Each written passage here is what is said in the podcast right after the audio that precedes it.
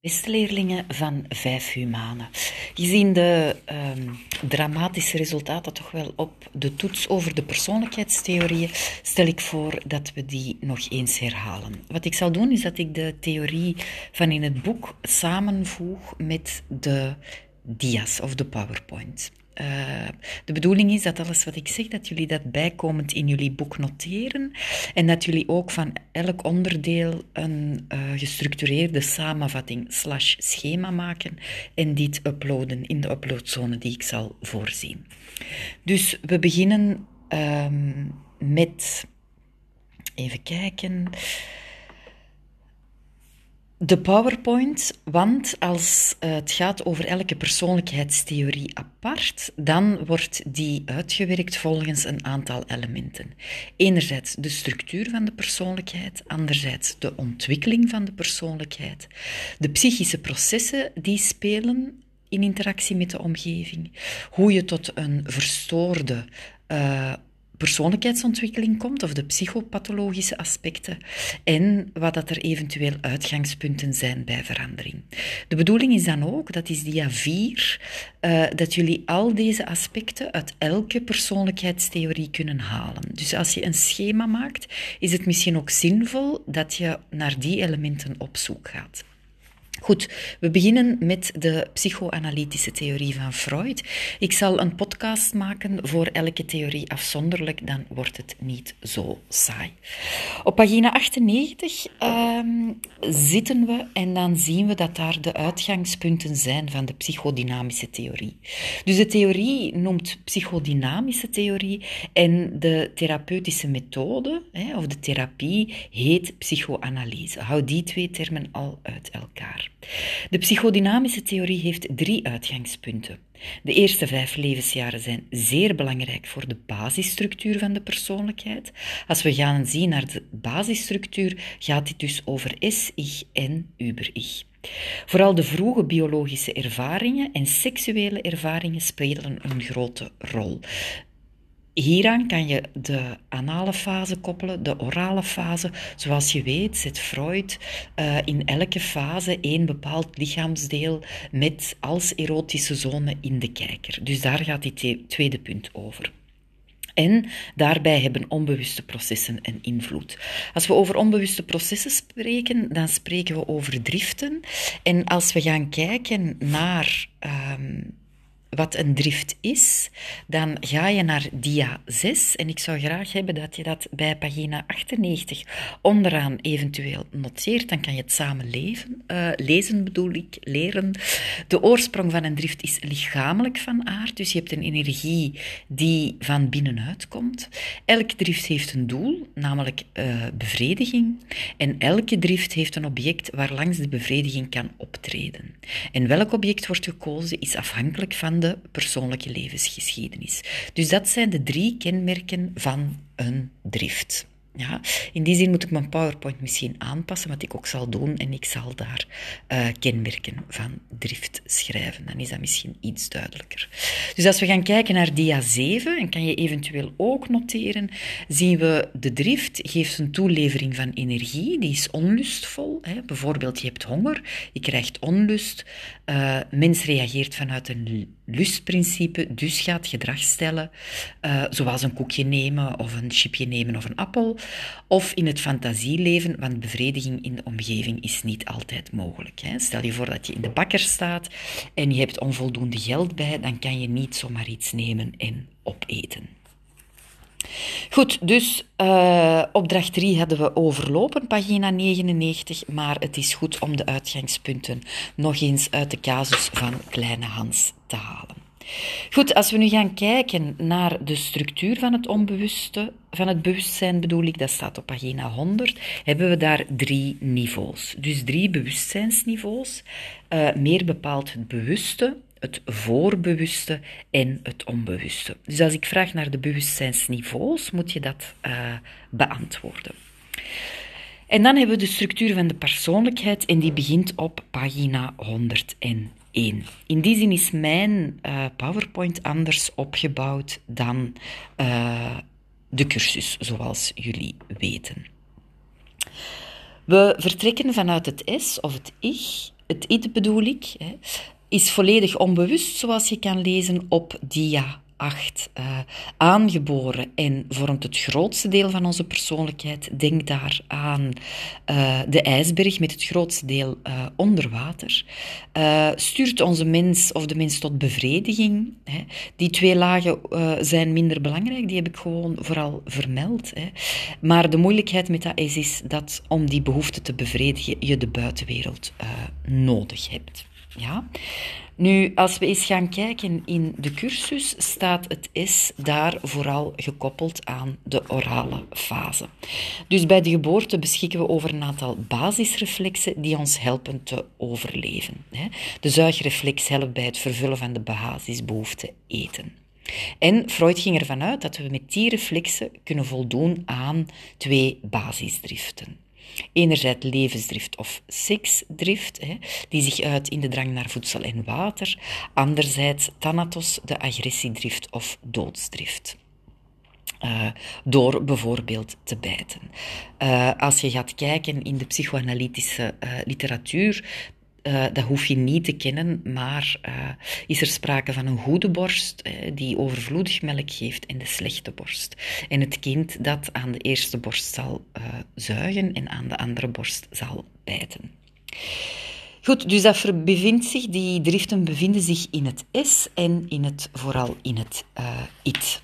Dus die orale fase is vooral gekoppeld aan het S. Nu, baby's doen vooral uh, alles met hun mond. Hè. Uh, denk aan het fotootje. En als ik dan even door uh, klik, dan zitten we aan dia 15 en dan zien we dat een baby vooral passief en receptief is in het ontvangen van de voldoening.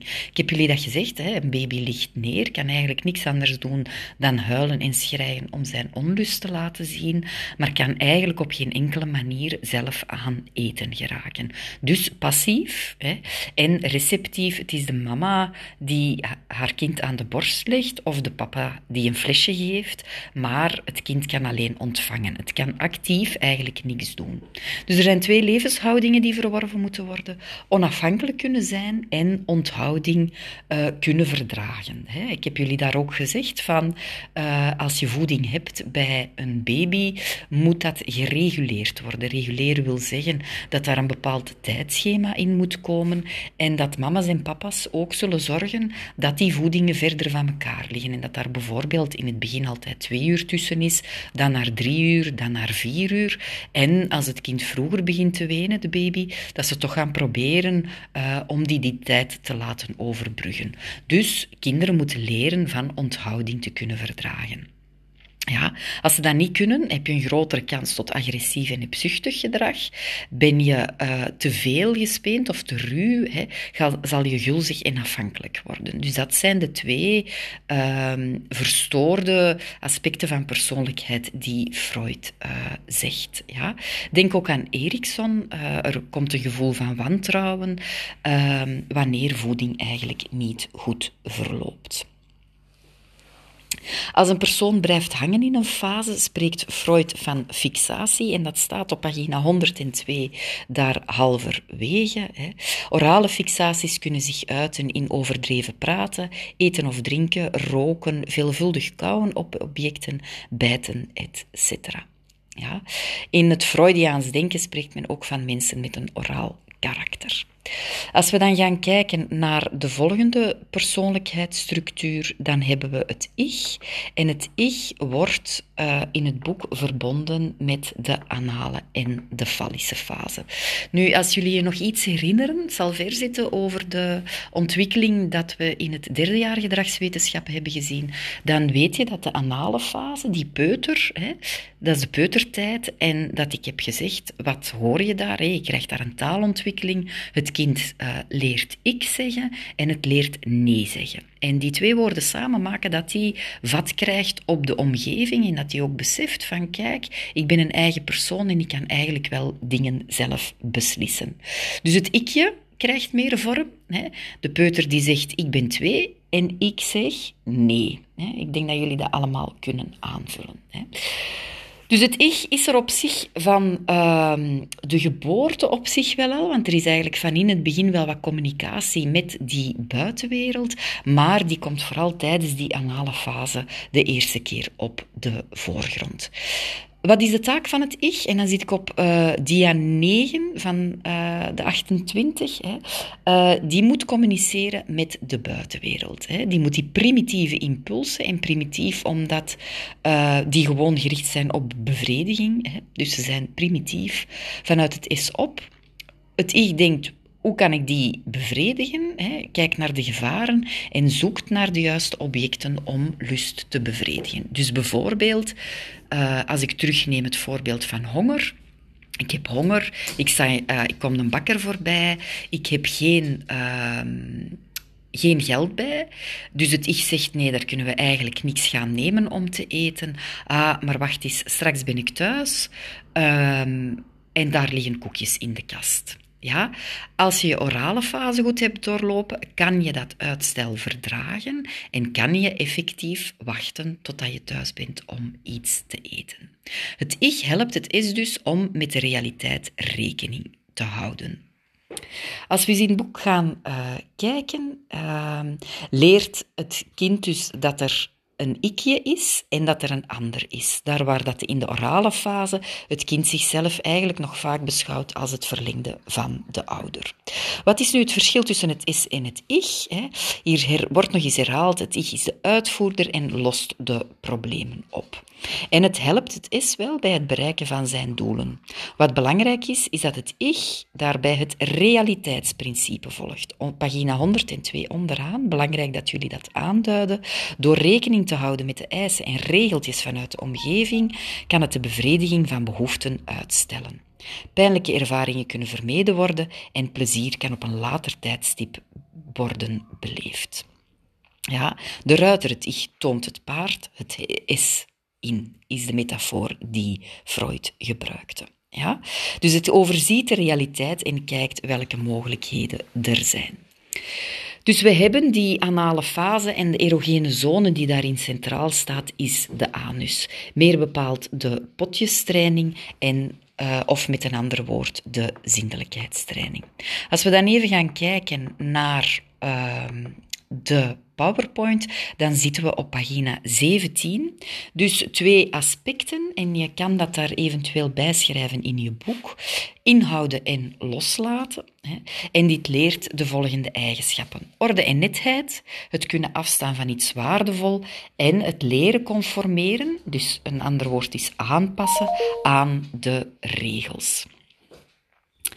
Um, het kind wordt dus geconfronteerd met de regeltjes en willetjes van anderen en leert ook, nog even terugdenkend aan uh, de ontwikkeling van in het derde jaar, het kind leert algemeen ook regels internaliseren. Het leert dat er een mama en een papa is die zegt, nee, we nemen geen koekje, we vragen dat. Je mag je koekje, je mag je, er geen stukje afbijten en dat terugleggen. Nee, je mag niet aan dat stopcontact komen. Ja? Ondanks dat het kind nog niet vlot kan praten, kan die die boodschappen wel gebruiken en internaliseert die regels. Dus bij een toegeeflijke aanpak hè, krijgen we koppigheid, gierigheid of een afkeer van geldzaken, uh, waar Freud zegt dat het eigenlijk kan uh, mislopen. De fallische fase wordt ook verbonden met het ich en dan zit ik op dia 18. En dan staan daar centraal het Oedipuscomplex en het Elektra-complex. Wat belangrijk is in die fase, is dat het libido voor de eerste keer gericht is op de ander. Dat heb ik jullie nog gezegd, dat dat zeer belangrijk was. Er wordt maar één genitaal erkend, namelijk het mannelijke. Het al dan niet hebben van een penis.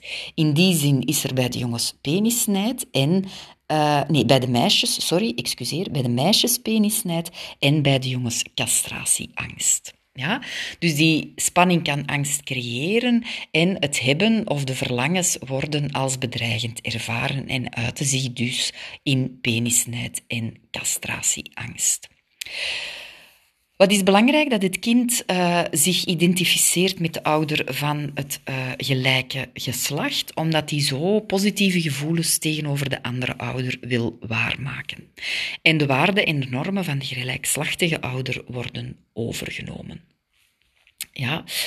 Uh, in het verlangen naar zijn moeder krijgen we het Oedipuscomplex en de bijbehorende castratieangst. Door zijn identificatie met zijn vader hoopt hij ook dat zijn moeder hem zal liefhebben. Zo krijgt hij via een ommetje toegang tot zijn moeder. Je kan de, het mythologisch verhaal van Oedipus er nog eens op nalezen. Dat is op Wikipedia terug te vinden. En dan uh, begrijp je die theorie eigenlijk wel zeer goed. Ja? Bij de meisjes gaat het ook zo, maar het proces speelt zich af ten opzichte van de moeder. Goed, en dan hebben we het uber-ich en de latentie en de genitale fase. Nu, dat uber-ich begint al te ontwikkelen. Hè, en in die zin is die cursus zo soms wel een beetje misleidend. Vanaf dat de regels geïnternaliseerd worden. Dus vanaf dat er eigenlijk... Um, vanaf de peutertijd, dus dat wilde ik eigenlijk zeggen. Denk aan het uh, stuk van Pinocchio dat ik jullie heb laten zien, waar Pinocchio uh, zijn geweten door Jaapie Krekel wordt um, gespeeld. Ja? Dus het ich uh, kan het is niet volledig aan, dat kan dat niet helemaal onder controle houden en dat heeft eigenlijk nog een bijkomende um, structuur nodig. Ja, dat heeft eigenlijk, je kunt dat zien, een beetje backup nodig om dat uh, is in toom te houden. Ja? Dat ik merkt ineens van, kijk, er zijn regels en gedragsnormen. Ik zit op, dia 10 uh, in de PowerPoint. En als je goed gedrag stelt, dan volgt er lust. Als er slecht gedrag wordt gesteld, dan volgt er onlust. Dus het kind leert van, oh, als ik iets doe dat goed is, dan is mijn mama en mijn papa blij en word ik geprezen of krijg ik een knuffel of een kus. Doe ik iets stout, raak ik dat stopcontact toch aan uh, dan volgt er eigenlijk straf. Dus er wordt een derde instantie gecreëerd, het uber-ich, want het ich kan al die regels niet verenigen met zijn functie als bemiddelaar. We zien dat in dat uber-ich twee delen, een ik-ideaal, wat goed is en beloont, en het geweten, wat slecht is en straft. Denk hierbij ook, dit is toch, uh, al hebben ze grote kritiek op elkaar, een link naar het humanisme, waar je die tweedeling, tweedeling eigenlijk ook ziet. Goed, gaan we dan eens kijken naar die uh, latentiefase. Dan weten we dat dit eigenlijk wat een rustigere fase is. Hè. Het leren staat op de voorgrond en de seksualiteit uh, verdwijnt eigenlijk wat naar de achtergrond.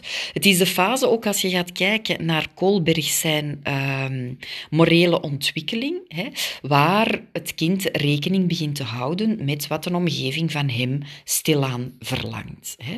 Denk ook aan de uh, fantasieën of de angsten die tijdens de kindertijd komt. Ineens beseft een kind tijdens die latentiefase dat er zoiets is als de politie en dat je als je stout gedrag stelt, je wel eens in de gevangenis zou terecht kunnen komen. Jullie moeten je dat maar eens vragen aan jullie ouders, hè? maar jullie zullen allemaal wel zo van die angsten hebben gehad. Angst ook voor inbrekers. Het besef tussen goed en kwaad wordt eigenlijk, uh, uh, krijgt meer vorm en komt ook meer op de voorgrond. Ja? Als we gaan kijken naar de adolescentieperiode, dat is vanaf 12 jaar begint de genitale fase. Hier is er terug uh, vooral uh, gerichtheid op het andere geslacht en de genitale zone wordt gereactiveerd als erogene zone. Er komen seksuele interesses bij en natuurlijk ontwikkel je, uh, begin je lichamelijk ook te ontwikkelen. Het is een rijpere manier van bevrediging ehm, dan bijvoorbeeld tijdens die fallische fase. De jongere gaat actief op zoek naar de andere. Uh, pas in de volwassenheid zal de seksualiteit een evenwicht uh, krijgen. Goed, de oefeningen opdracht 6 en opdracht 7 hebben we um, gedaan. Um, en dan gaat het eigenlijk nog gewoon even om het overlopen van die afweermechanismen. Ik had gezegd dat jullie vooral eens moesten kijken naar rationalisatie, hè, waarbij um, we rationele verklaringen zoeken die verklaarbaar zijn uh, voor onze ongepaste verlangens en uh, gedachten.